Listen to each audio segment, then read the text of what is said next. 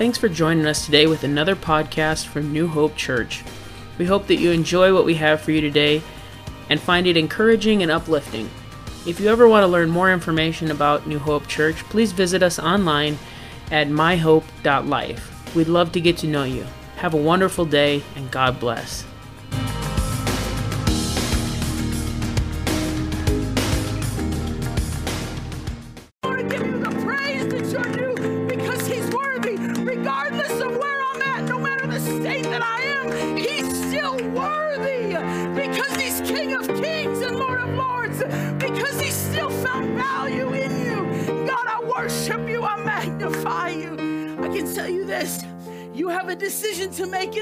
This today. I can tell you this there's a decision you have. Which direction are you going to go? You're standing at the you're standing at a corner. Where are you going? Which direction? Which way are we going to go today, church? That's where we're at today. We're going to make a decision. Every single one of you have a decision to make, and it could be messy. Sometimes the word of God Oh, sometimes it can look a little messy. We're going to have fun today in this message. You can be seated. I'm going to encourage you today. God's word is going to encourage you. And I, I want you to know this I truly believe, without a doubt in my mind, that when you leave here today, that you're going to come to a point in this service that you're going to make up your mind one way or the other. The title today is God Don't Want You There. I told you that last week. My title was to be God Don't Want You There. Last week I was like, oh, I want to preach that message. God Don't Want You There. Last week I wanted to preach it. And I said, Lake Shirts, God wants you there. But here we go. Disclaimer God don't want you there. maybe, maybe He wants you at Lake Shirts. I don't know. but it's not for me to determine where God wants you. I'm going to give you some scriptures and we're going to look at some things today. And uh, I want to encourage you that God is going to move. And I believe it without a doubt in my mind that God is going to move in someone's life today. He moved in the first service today. I'm going to preach to myself um, today. And so I want to encourage you. I pray that God would touch you because He already touched me once as I preach to myself. And so I'm going to have you right now turn to your neighbor and say, It's for Him. Go ahead and say, It's for Him. And then I want you to turn to your other neighbor. If you don't have one, turn to the same neighbor and tell him, turn to him and, and, and tell him, It's for you. Tell him it's for you. because this message is for all of us. We're going to have some fun today, but God don't want you there. And it gets messy sometimes trying to figure out where God wants us. And uh, a few weeks ago, I talked a little bit about Elijah. And he was on the mountaintop. Anybody ever been on the mountaintop before? You are on your A game, you are loving life, and you are just you are just living it. And you are like, man, I am on the top. Elijah was on the mountaintop. 400 prophets of Baal couldn't get their God to answer by fire because he wasn't God.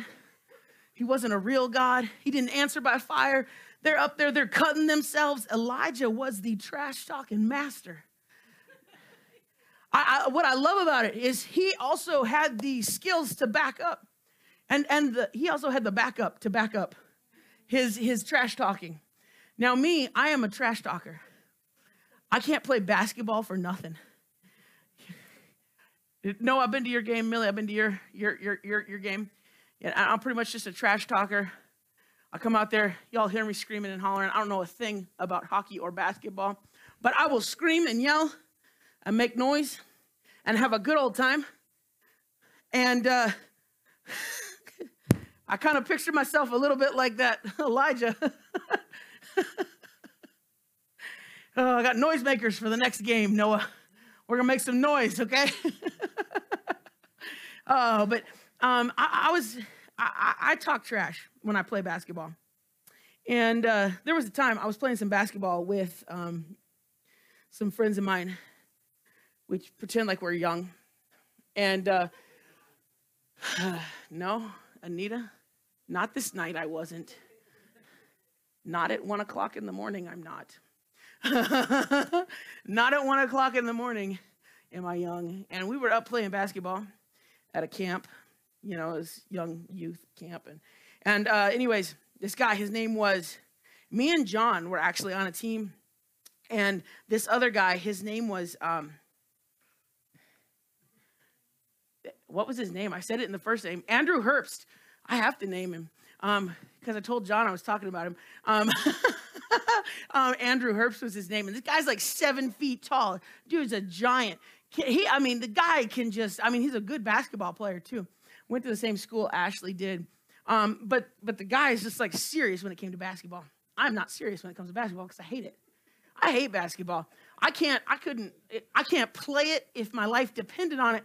I could be like this far from the basketball hoop and I can't make it. My wife, you like put her, she made a half court shot. Like I'm serious, she is like good at basketball. She, that's exaggerating. She can't. She's not that like that good, but she is real good.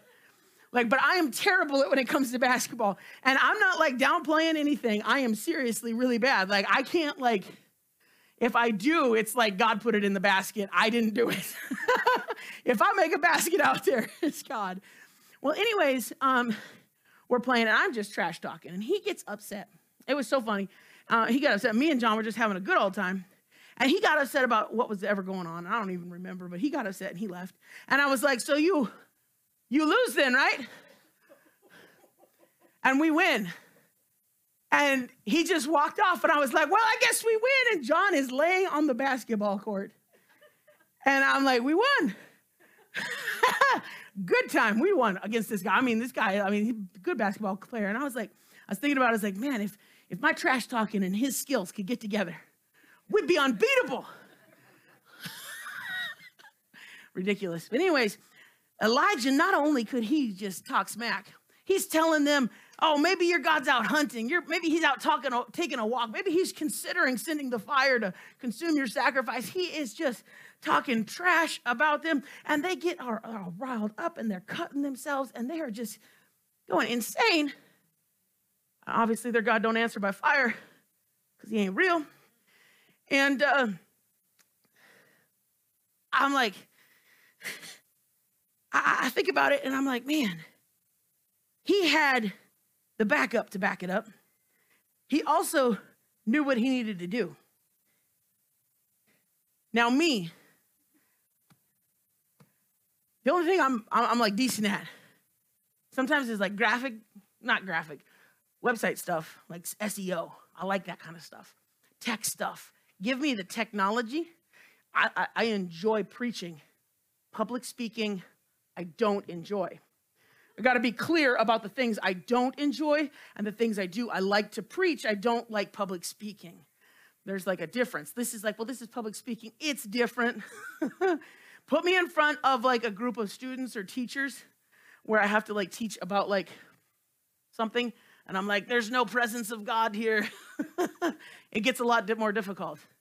And I'm like, I've got to reach these people, and it's a lot more different.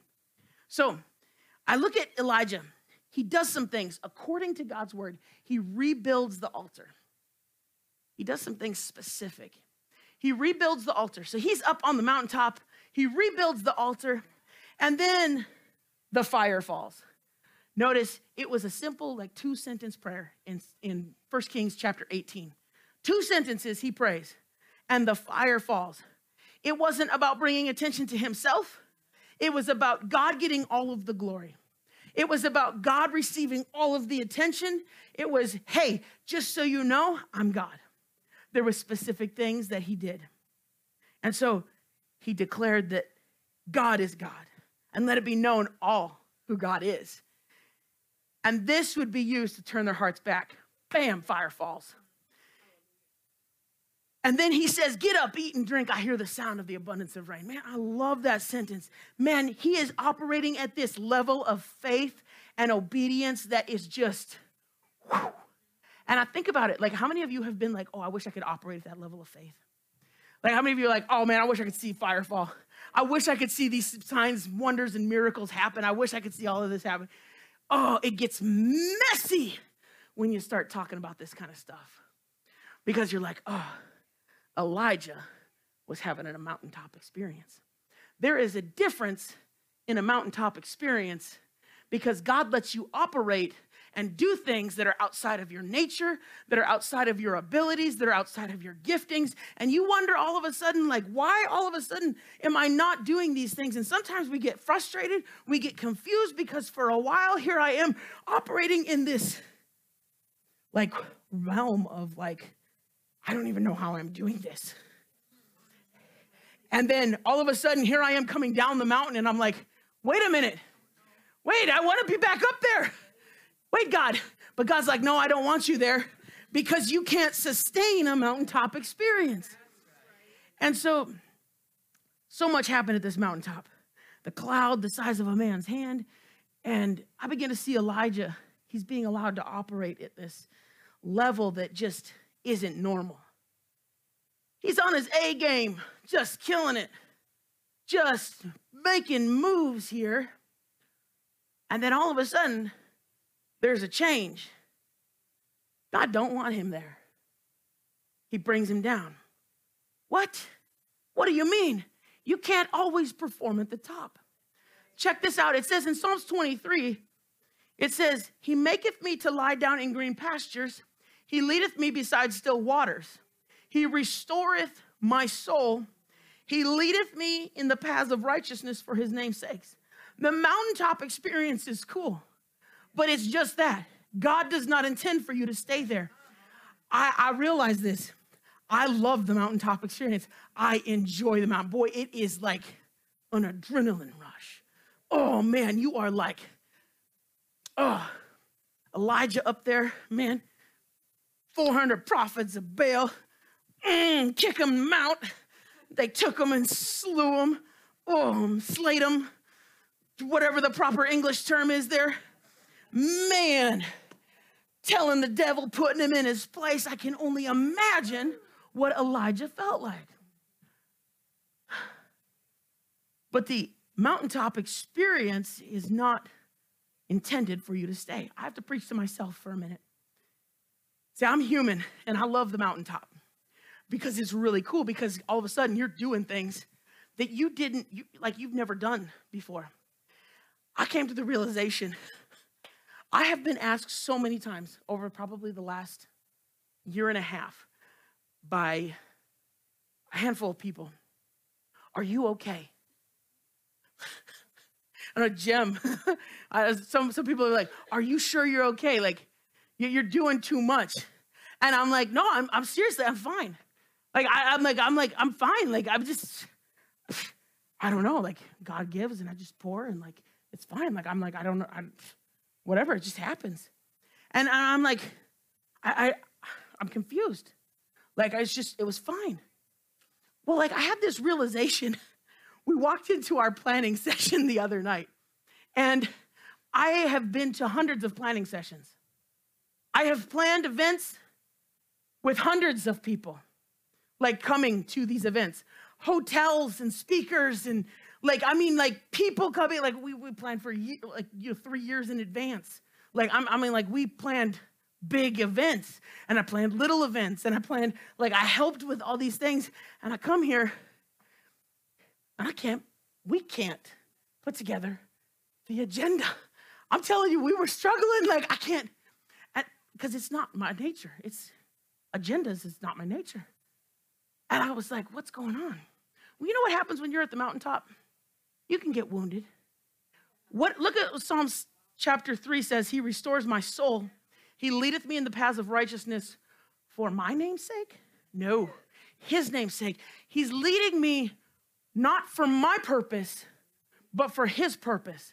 If I let him lead me, he's gonna do a work in me and through me. But if I don't let him lead me, I'm gonna get attracted to the mountaintop. I'm gonna get stuck on the mountaintop. You know what happens? You ever you ever seen people like you're like Andrew Herbst one of those people like, how's the weather up there? We, we joke about that because like people people people are taller like oh the weather's different. Funny, Mount Everest when you're on top of Mount Everest, you have to have oxygen. You have to have like different things to help you sustain life on the mountaintop. Well, what's funny about the mountaintop is you can sustain it for so long and then you got to leave the mountaintop because the oxygen is different. You need to be back where you're nourished, where vegetation is, where water is, because you know what's at the top of the mountain? Not a whole lot. There ain't a lot of vegetation up there. You know what lives up there? Death. you ever been to the top of Mount Everest? There's a lot of dead bodies up there. Lots of dead bodies up there. Death lives up the top of Mount Everest. You don't want to stay at the top of Mount Everest. You want to get back in the valley because in the valley, you know what's down there? Running water. It's not frozen water anymore. There's there's there's grass. There's there's food. There's all the things that you need to sustain. There's good oxygen. It changes.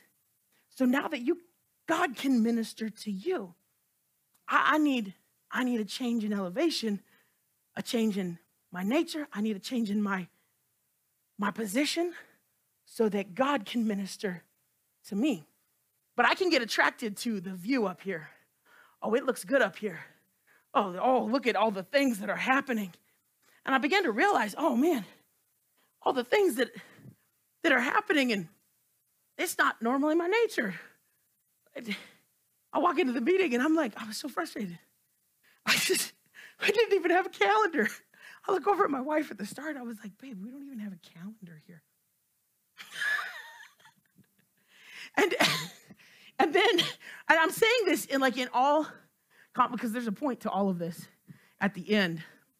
But like like we we like we're, we're going through all of this and and like she had she was like i can't put it like i just she can't she couldn't put the agenda together and she's a planner she like that's her nature like that's her thing.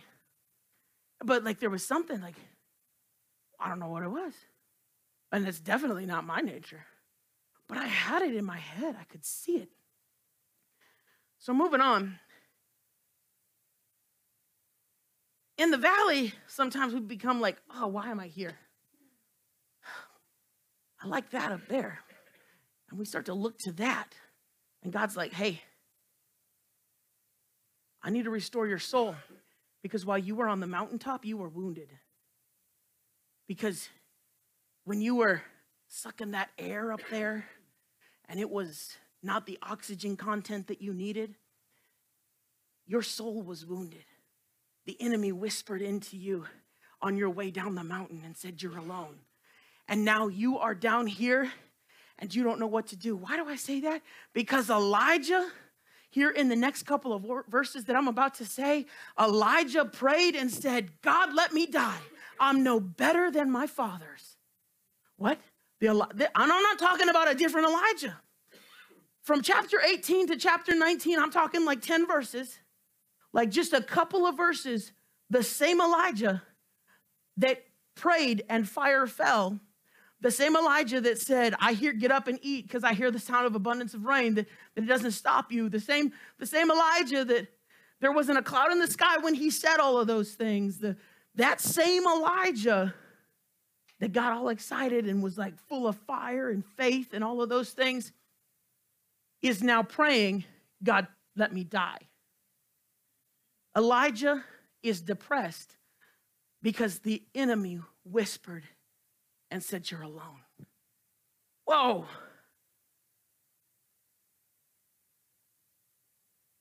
Elijah had to come off that mountain feeling pretty good. God, we did it. The people turned their hearts back to you.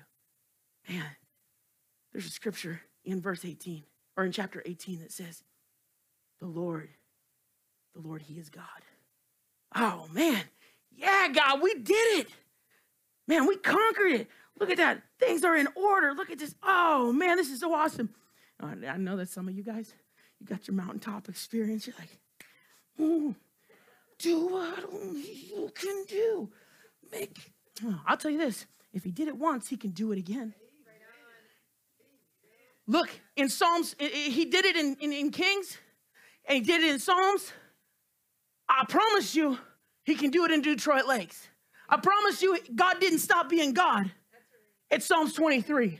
I promise you, He's still making ways through the water. I promise you that God is still shutting the mouths of lions. I promise He's still moving mountains. I promise you, He's still doing miracles. I know it because it's the end of the service. Um, Leanne Graham gets up here and testifies about what God has done in her life just this last week and how like God moved. And, and you know how God moved? this is crazy. She goes to her job and her boss is like, we're ending your position. God don't want you there. but you know what? She had just turned down a job and she goes back to them and she's like, I feel like, she's like, I, I, I it's a week later, she turned down the job and she's like, is the, is the job still open? And they're like, well, we actually didn't have anyone else we wanted to hire. We didn't feel right about them. And so we were just waiting for God to send us the right person. Make way through the waters. Do what? In the darkest hour, God does his best work. When it seems like everything is a mess, God's like, don't worry, I got it. In the valley, I'm going to minister to you. If you'll just shut up and sit down and let me do my work, I'll do my work. But when you try and fight to get back to the mountaintop and you're like, oh, I want to be back at the mountaintop, God's like, I can't, I can't do anything for you because you're fighting me. I need you to let me minister to you. You did a work for me. I'm preaching to myself today, guys. I really am. Like, you know, like you may not realize it, but boy, I am hitting myself all over the head today. Yesterday, I'm walking through Walmart and all of this stuff is hitting me and I'm like crying. I told Jason, I saw him yesterday drive by and I was like, he drove by and I could have made the next turn. And I, I was like crying. And I'm like, I had to like wipe my eyes and I had to wait for the next three cars because I'm like, oh my God, that's it. Oh Lord, thank you so much for like touching me right now, God, because I needed that so much. like you don't even realize like how much this is like in my life right now. the message comes. Let's check this out. He had been on the mountaintop. Boy, he experienced it. We all are like, I want to walk by faith, not by sight. Comes off that mountaintop. And then the voice comes Yo, Elijah, Jezebel, she just killed all the prophets and she's coming for you. You know what Elijah heard? You are the only one, and I'm coming to kill you. All he heard was, I'm going to kill you. You're the last one. You failed. You thought you turned. You thought God turned there, but you failed. You're no better than anyone who's come before you. You failed. His soul had been wounded. His spirit had been wounded in that mountaintop experience. He did everything that he could, but but why, Zach? He did what God asked him to do. He did it according to his word. God didn't want him at the top. God needed him back in the valley. God allowed him to have a mountaintop experience, and God allows each of us to have mountaintop experiences because our mountaintop experiences affect so many lives. But do you know what our valley experiences do? They restore our soul, they restore us. And while we're being restored, other people get to experience mountaintop experiences. Because the whole church can't experience the mountaintop at once. Because if we all went up there at the same time, there'd be a lot of dead bodies on the way. That's why, like, when people go up there to Mount, uh, to Mount Everest, like, they take a whole group with them. I guess it's the law of averages. I guess if you take 10 people and 10% people die while you're up there, I guess only one person's to die. But if one person goes up there, there's like more likelihood they're not coming back. You know, kind of thing. Hmm, good. Yeah, safety in numbers kind of thing. I don't know. Makes sense. So he flees. I love Elijah because he's real. Sometimes we just get this I'm walking by faith thing, and we think that we can just make it. And we're just like, we're out here, I'm walking by faith and not by sight. Mm, I'm out here, I'm, I, and you know what? Good, I'm out here. I do walk by faith and not by sight, but boy, sometimes I like open my eyes and I'm like, oh Lord. the enemy whispers in my ear, You're by yourself. I've heard that one many times. I've told you guys about it. I'm by myself. Told you about it, and then I realized I'm not by myself. I'm not alone. But then he flees. You see, Elijah was afraid for his life. Who's afraid for their life? I want to live. I like to live. You know what he does?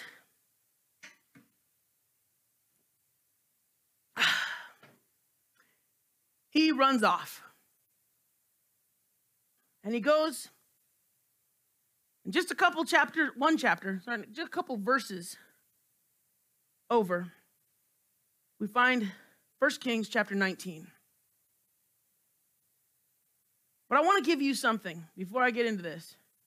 You need to know the difference from taking rest and be from and from coming and from becoming complacent. Because God gives rest and we become complacent. God gives grace and we get complacent. God gives grace and we get stingy. God gives mercy and we're like, I need more.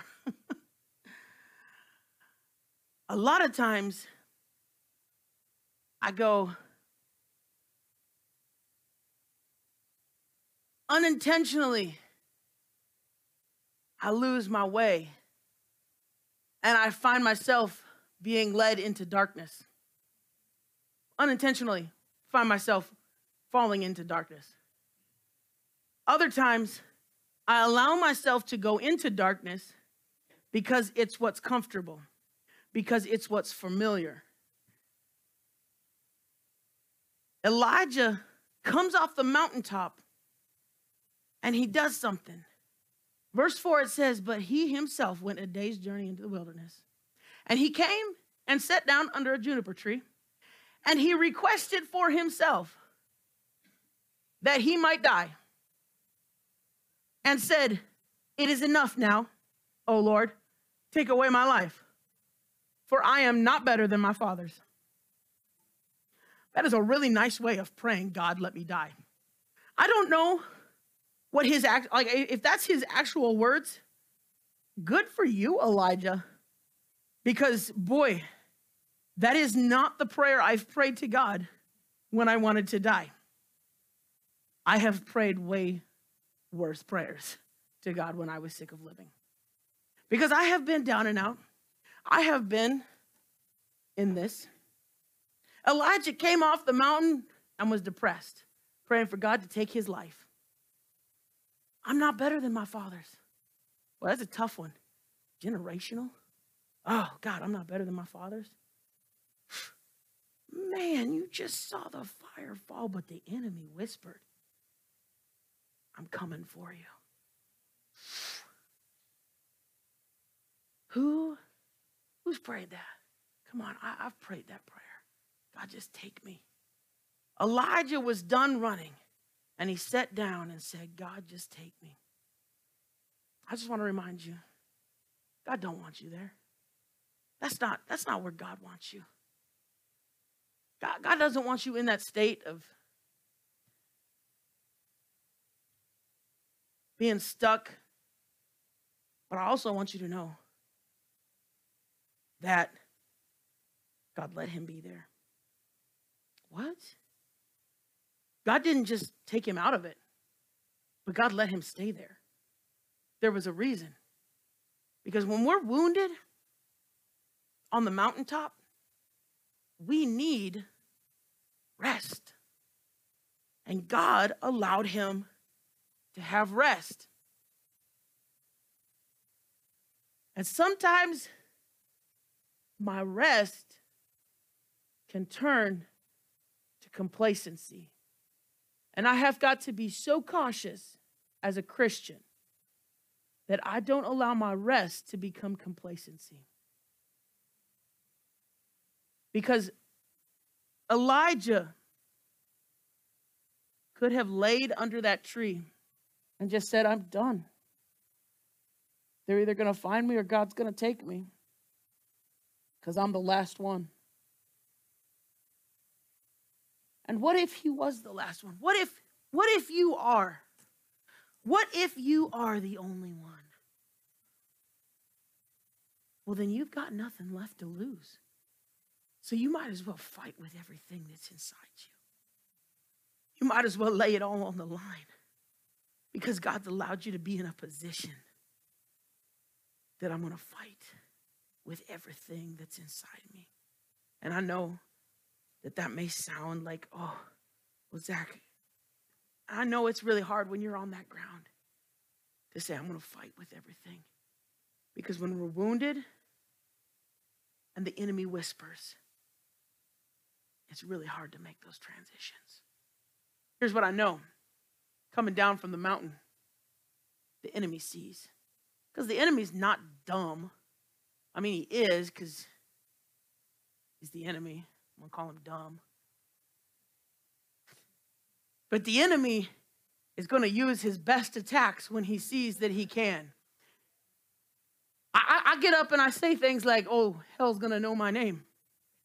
And we are all like, oh, yeah. We like to wear those shirts that say, not today, Satan. I don't think if you're to make hell mad, hell's not to put a target on your back. Y'all don't think that if you're gonna if you if you're gonna do something for God, hell's not gonna try and be like, putting a target on that person's back. All the other bench warmers, y'all are right where we want you. but that person over there that's doing something, you got a target on your back. Hell gets threatened by the one that's doing something.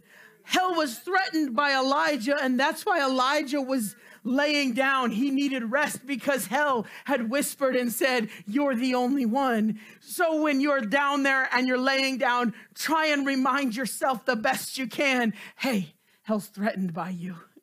That should be a little bit of encouragement right there.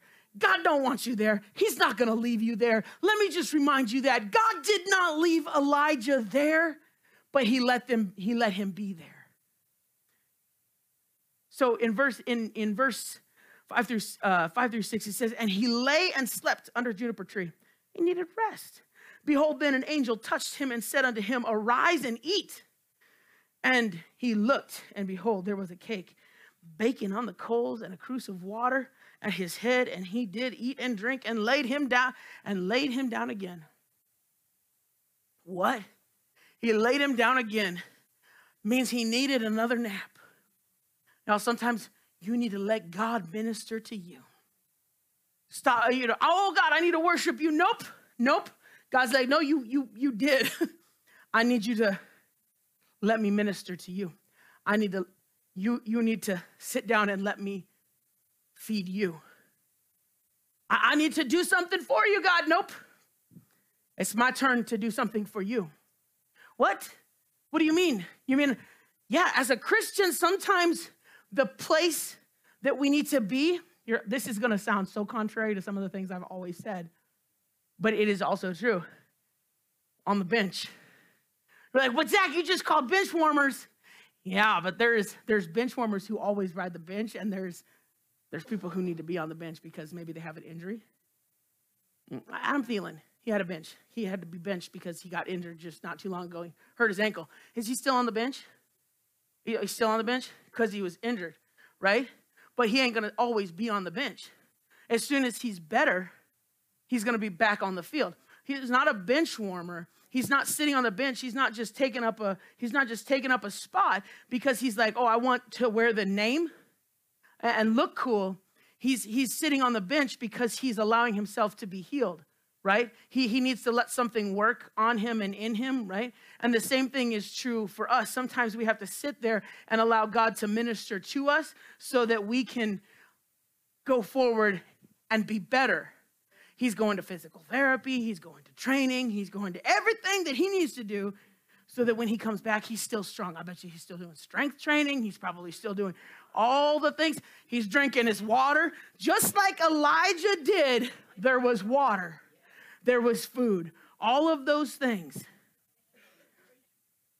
So, the Lord lets him rest.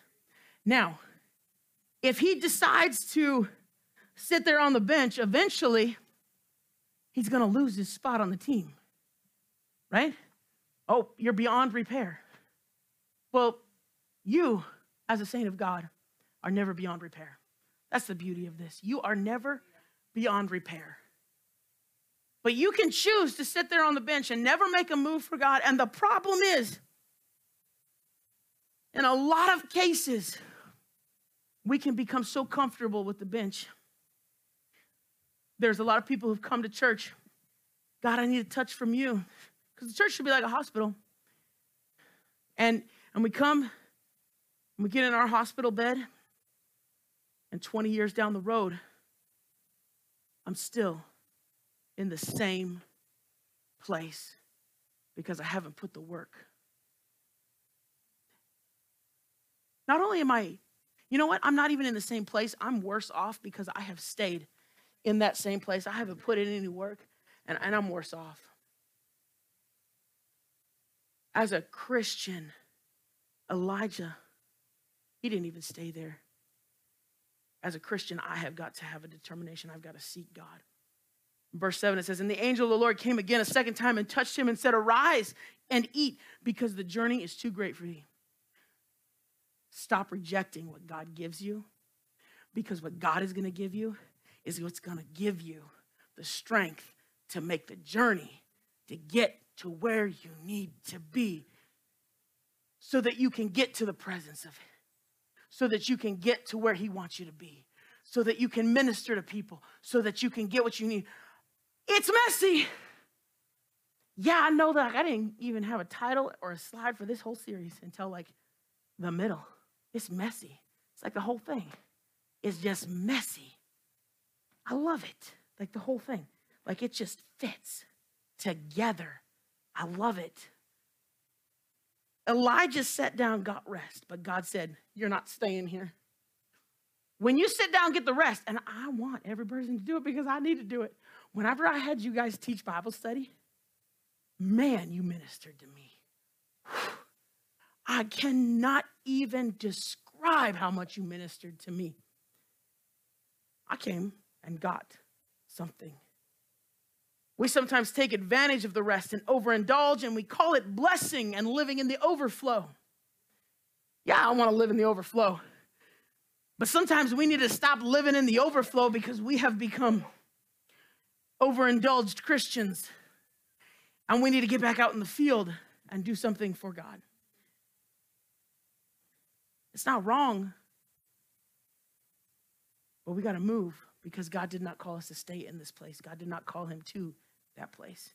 He allowed him to be in that place. So we see this restoration of the soul taking place. We see the, the sustaining of Elijah's physical and spiritual self. We see the preparation for the journey. It's almost like we're reading Psalms 23 in 1 Kings chapter 19. What this tells me is that God did it once and he'll do it again because we serve the God that's more than enough that we serve the God that, that, that's willing to do it over and over and over again. We serve the God that, that, that, that, that will move the mountain. We serve the God that, that's willing to come down and say, I, I love you. I care about you. Don't get so attracted to the mountaintop. I love the mountaintop experience, but I've got to love the valley more because the valley is where I get what I need. The valley is him ministering to me. God allowed him to rest, but God did not call him to stay there. He traveled on 40 days and 40 nights to Horeb and is asked by God, What are you doing here, Elijah? 1 Kings 19, God asks him, gets to Horeb, What are you doing here? I get a kick out of that. Like, God, what, what, do you mean? What am I doing here? Well, 40 days ago, I was thinking about dying. You know, I was asking you to take my life, so I don't know if you remember that, but like I didn't really want to live anymore.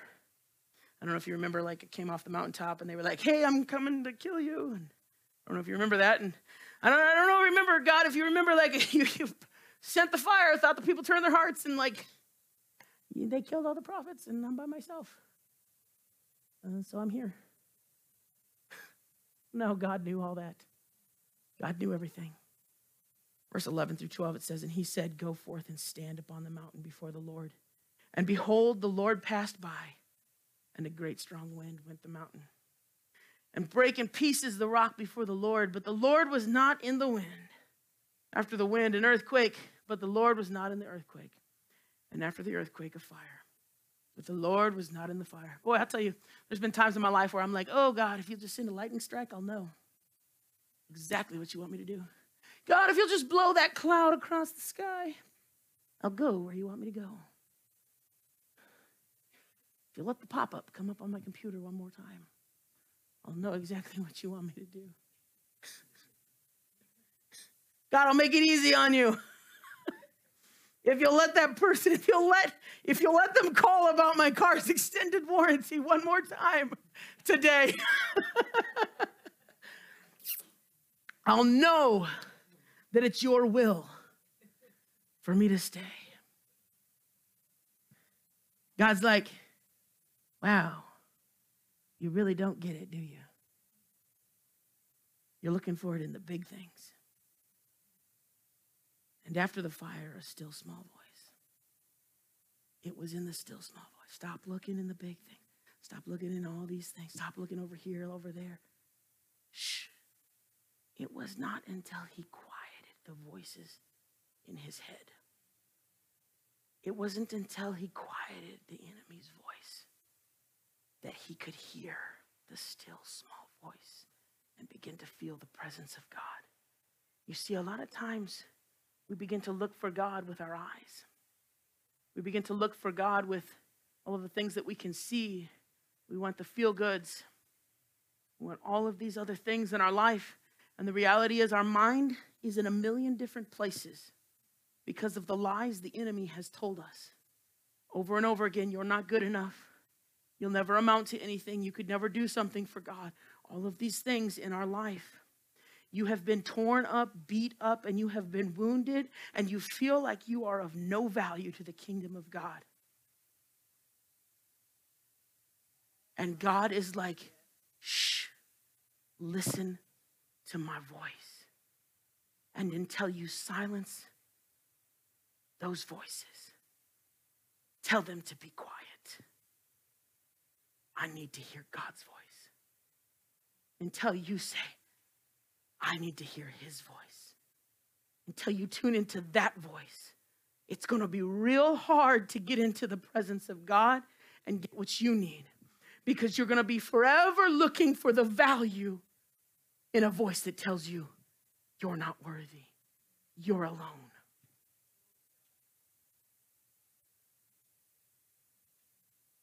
In verse 18, it says, Yet I have left me 7,000 in Israel.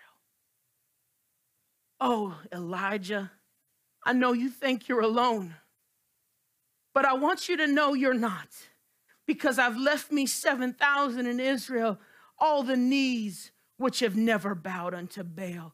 They're just like you, Elijah. They've never bowed, their mouths have never kissed him. And he prepares a table before me in the presence of mine enemies. Look at that. Here we go. We see Psalms 23 happening right here. Look at that. He prepares a table before me in the presence of mine enemies. I'm surrounded with people that love God, that have never bowed. There's people just like me, and they have not fallen. They have not bowed. You are not alone. Stop listening to the voice of the enemy. He's a liar, and he's seeking whom he may devour, and he wants to destroy your soul. That's what he seeks to do is to destroy your soul. Don't give him the ear, give God your ear because God has found value in you. In Matthew chapter 12 and 18 and verse 12, it says, What do you think if someone has a hundred sheep and one of them goes astray? Won't he leave the 99 on the hillside and go and search for the one stray?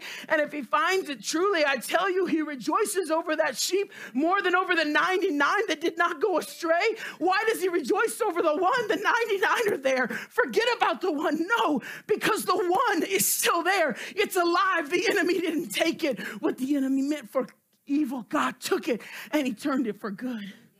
Don't stray. Try your best not to stray, but if you do, he's going to come back. He's going to try and bring you back. Oh, but oh, try and stay with try and stay, but but if he does and he brings you back, remember the reason why he rejoices over you. The reason why he does is because the enemy did not get you. The enemy did not destroy you. You have value. The shepherd would rejoice because it had a purpose. That sheep was the livelihood. That sheep meant sustaining the community. It meant sustaining the family. It meant it could be a sacrifice to God. There was purpose for that sheep. That means you have purpose. Why would he rejoice? You've got 99, but they're all back again. And this one here, this one here has purpose too, just like all 99 do. I don't lose my income. I don't lose, I don't lose, my family gets to eat. That's why God will look for you. God loves you because he found value in you. Why did he choose to die on a cross for you? Because he loves you. He cares about you. He found value in you when you didn't deserve it. None of us deserve it, but yet he said, You have value. I can't even find the value in myself. But he says, I found it. Second Corinthians 2 9 through 10, it says, and he said to me, My grace is sufficient for you, for my strength is made perfect in weakness. Therefore, most gladly, I will rather boast in my weakness, that the power of Christ may rest upon me. Therefore, I take my pleasure in weakness, in reproaches, in needs, in persecutions, in distress for Christ's sake. For when I am weak, then I am strong. So, this is where I have to tell you I got to preach to myself. I know my weaknesses, I know my insecurities. And I look at this here. Paul said, I glory in my weakness that the power of Christ rest upon, rest upon me. So I take pleasure in my weakness, in reproaches, and needs, and persecutions, and distress, not for his sake, but for Christ's sake. It wasn't for his own glory, it was for the glory of God. He did not bring glory to himself, he brought glory to God. For when I am weak, then I am strong. Why? Because verse 9, my grace is sufficient for you, for my strength is made perfect in weakness. The problem we have is too many people have allowed our insecurities to rule our lives for so long that we refuse to allow the power of God to be glorified in our weakness and we operate and operate through us because that's not us we stop the operation of the power of God because that's not me. And I'm too proud because, whoa, now God's made strong. And I would rather bring glory to my insecurity and my weakness than glory to God. How many times have I done it where I talk about the weakness rather than the glory of God? Jennifer caught me last week. we got to bring glory to God. I can't glorify in the weakness. I am who the I am says I am. I'm going to bring glory to God. I am thankful that God would allow me to be used of Him. I'm thankful. I'm going to bring glory. Yes, I have weakness, but I'm not going to bring glory to the weakness. I'm going to allow Him to use the weakness. I don't like public speaking, but I am not going to allow the, that fear to stop me, I'm going to allow that weakness for him to shine and be made strong in that. So, God don't want you there. I want to remind you of this.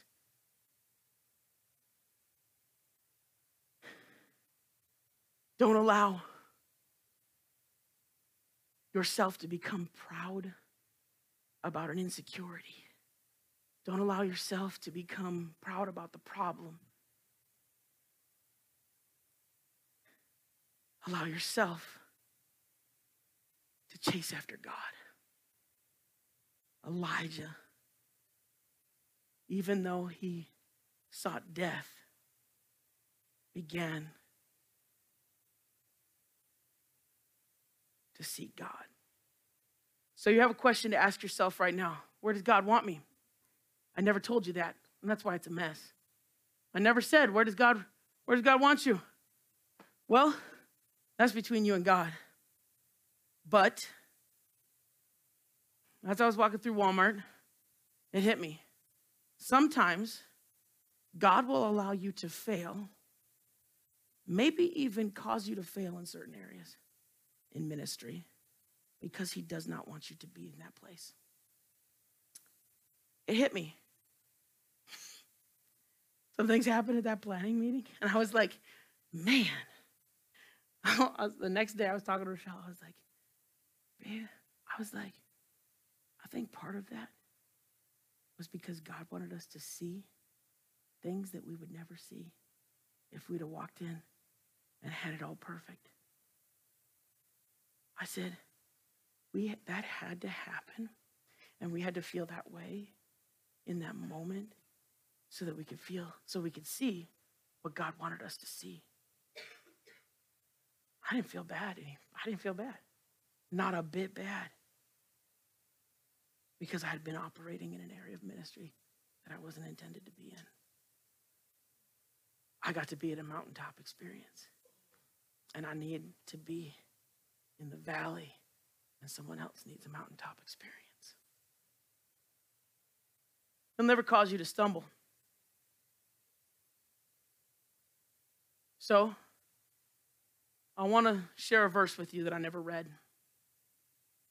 This verse right here, all the way back, 1 Kings 19, verse 3, it says, Maybe this is the reason why Elijah felt the way he felt. Maybe it's not. But in verse 3, it says, And when he saw that, he arose and went for his life and came to Beersheba, which belongeth to Judah. And he left his servant there. Elijah chose to be alone. We all need to be alone sometimes. But I think Elijah chose to be alone at the wrong time. I'm thinking about not being alive. You should not be alone. I'm not saying his servant would have stopped or changed anything. But maybe his servant could have helped him through. Maybe his servant could have encouraged him. Maybe his servant could have lifted him up a little bit. I know that I've encouraged people. I know that there are people in this room that have encouraged me. If I was alone, like the enemies told me, that wouldn't have taken place. If I would choose to seclude myself, then it would. I would reject everything that's ever said. So if you choose to seclude yourself, if you choose to separate yourself, that could be the case. So maybe a place that God does want you to be is in the place of others, is surrounded by like minded believers. So the case that I present for you, I don't know where God doesn't want you to be. I don't know about that. Maybe it is Lakeshirts, maybe it's not. But maybe, just maybe, we got to link arms and walk it a little bit better.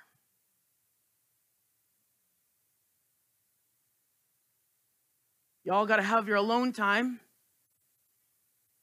But the journey Elijah was on, I believe he needed a brother or a sister to link up with. I do believe that. He didn't have to walk this alone because he literally says, I'm the only one. He didn't have to be because God said, There's 7,000 others. There was always a remnant. We're all broken and in need of a master. We all have faults and failures. We all make mistakes. None of us in here today are perfect.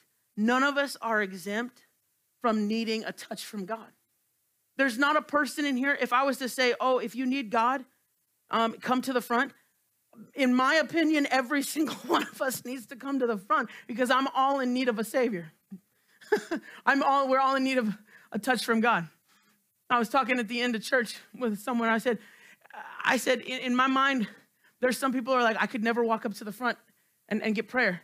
Exactly. That's why I'm like, I'm always like, I encourage people together to come up to the front because like it encourages every person. Well, I may not be able to walk up there because I, I'm like, I'm going alone and everybody's gonna think I'm a rotten, filthy sinner. Well, that's why I'm like, if you're, if you declare in yourself that I'm not a rotten, filthy sinner, well, then maybe you should come up here so that the rotten, filthy sinners like myself can come up here and not feel judged. I encourage every single person. Like it's okay. Like we all need God. You're not. You, you, prayer is always good. Getting prayer, giving prayer, like linking up together. That's why I always encourage people. Let's pray together. And so I believe this today. I, want this whole place to be an altar. I, I, I believe that we, as a church, yes, we are we are broken people but but we are people in need of a savior in need of a master. And i can't i cannot shake what i feel in here today that that each and every one of us are in a place. We're at a crossroads and god does not want us to remain on the mountaintop. He does not want us to remain stagnant in the valley and he does not want us to remain in a place thinking, I should not be here. Oh God, why am I here? God, I, I'm not, I'm as, I'm as bad as my fathers. God, I am not, I'm of no value. He does not want us in these places. He wants us moving forward in our relationship with God. He wants us moving forward in our relationship with Him. We're all broken. And so I challenge you today If you're comfortable, let's make this whole place an altar. Let's leave no one behind.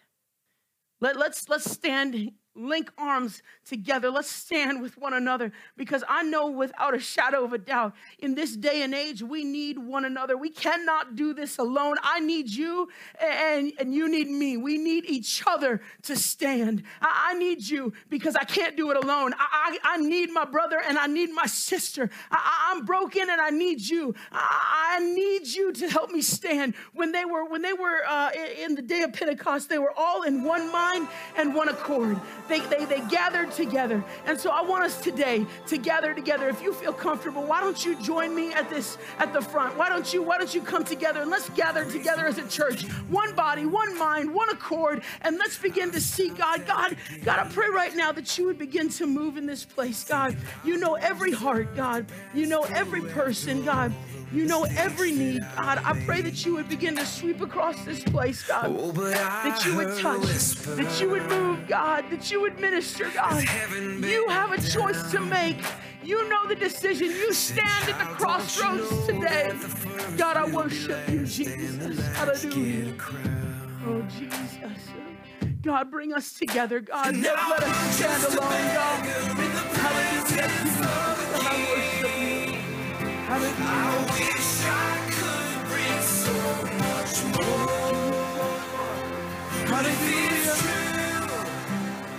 you.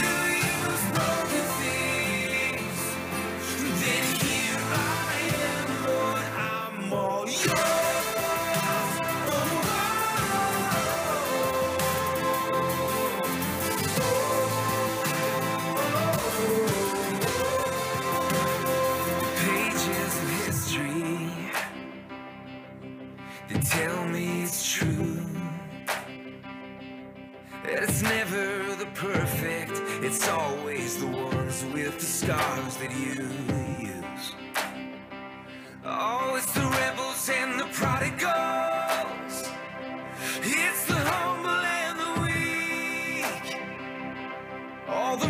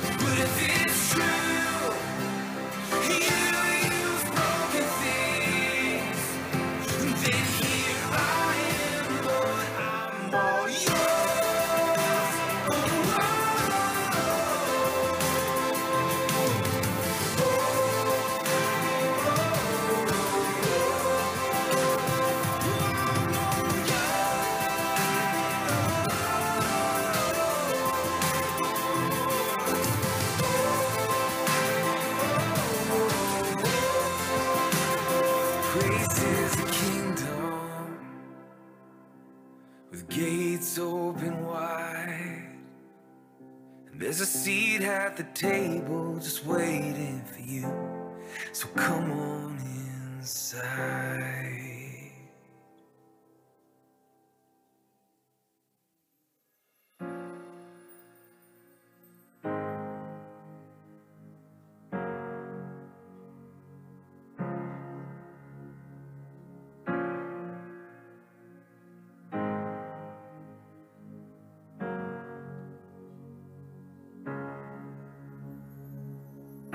There's no shadow you won't light up, mountain you won't climb up, coming after me.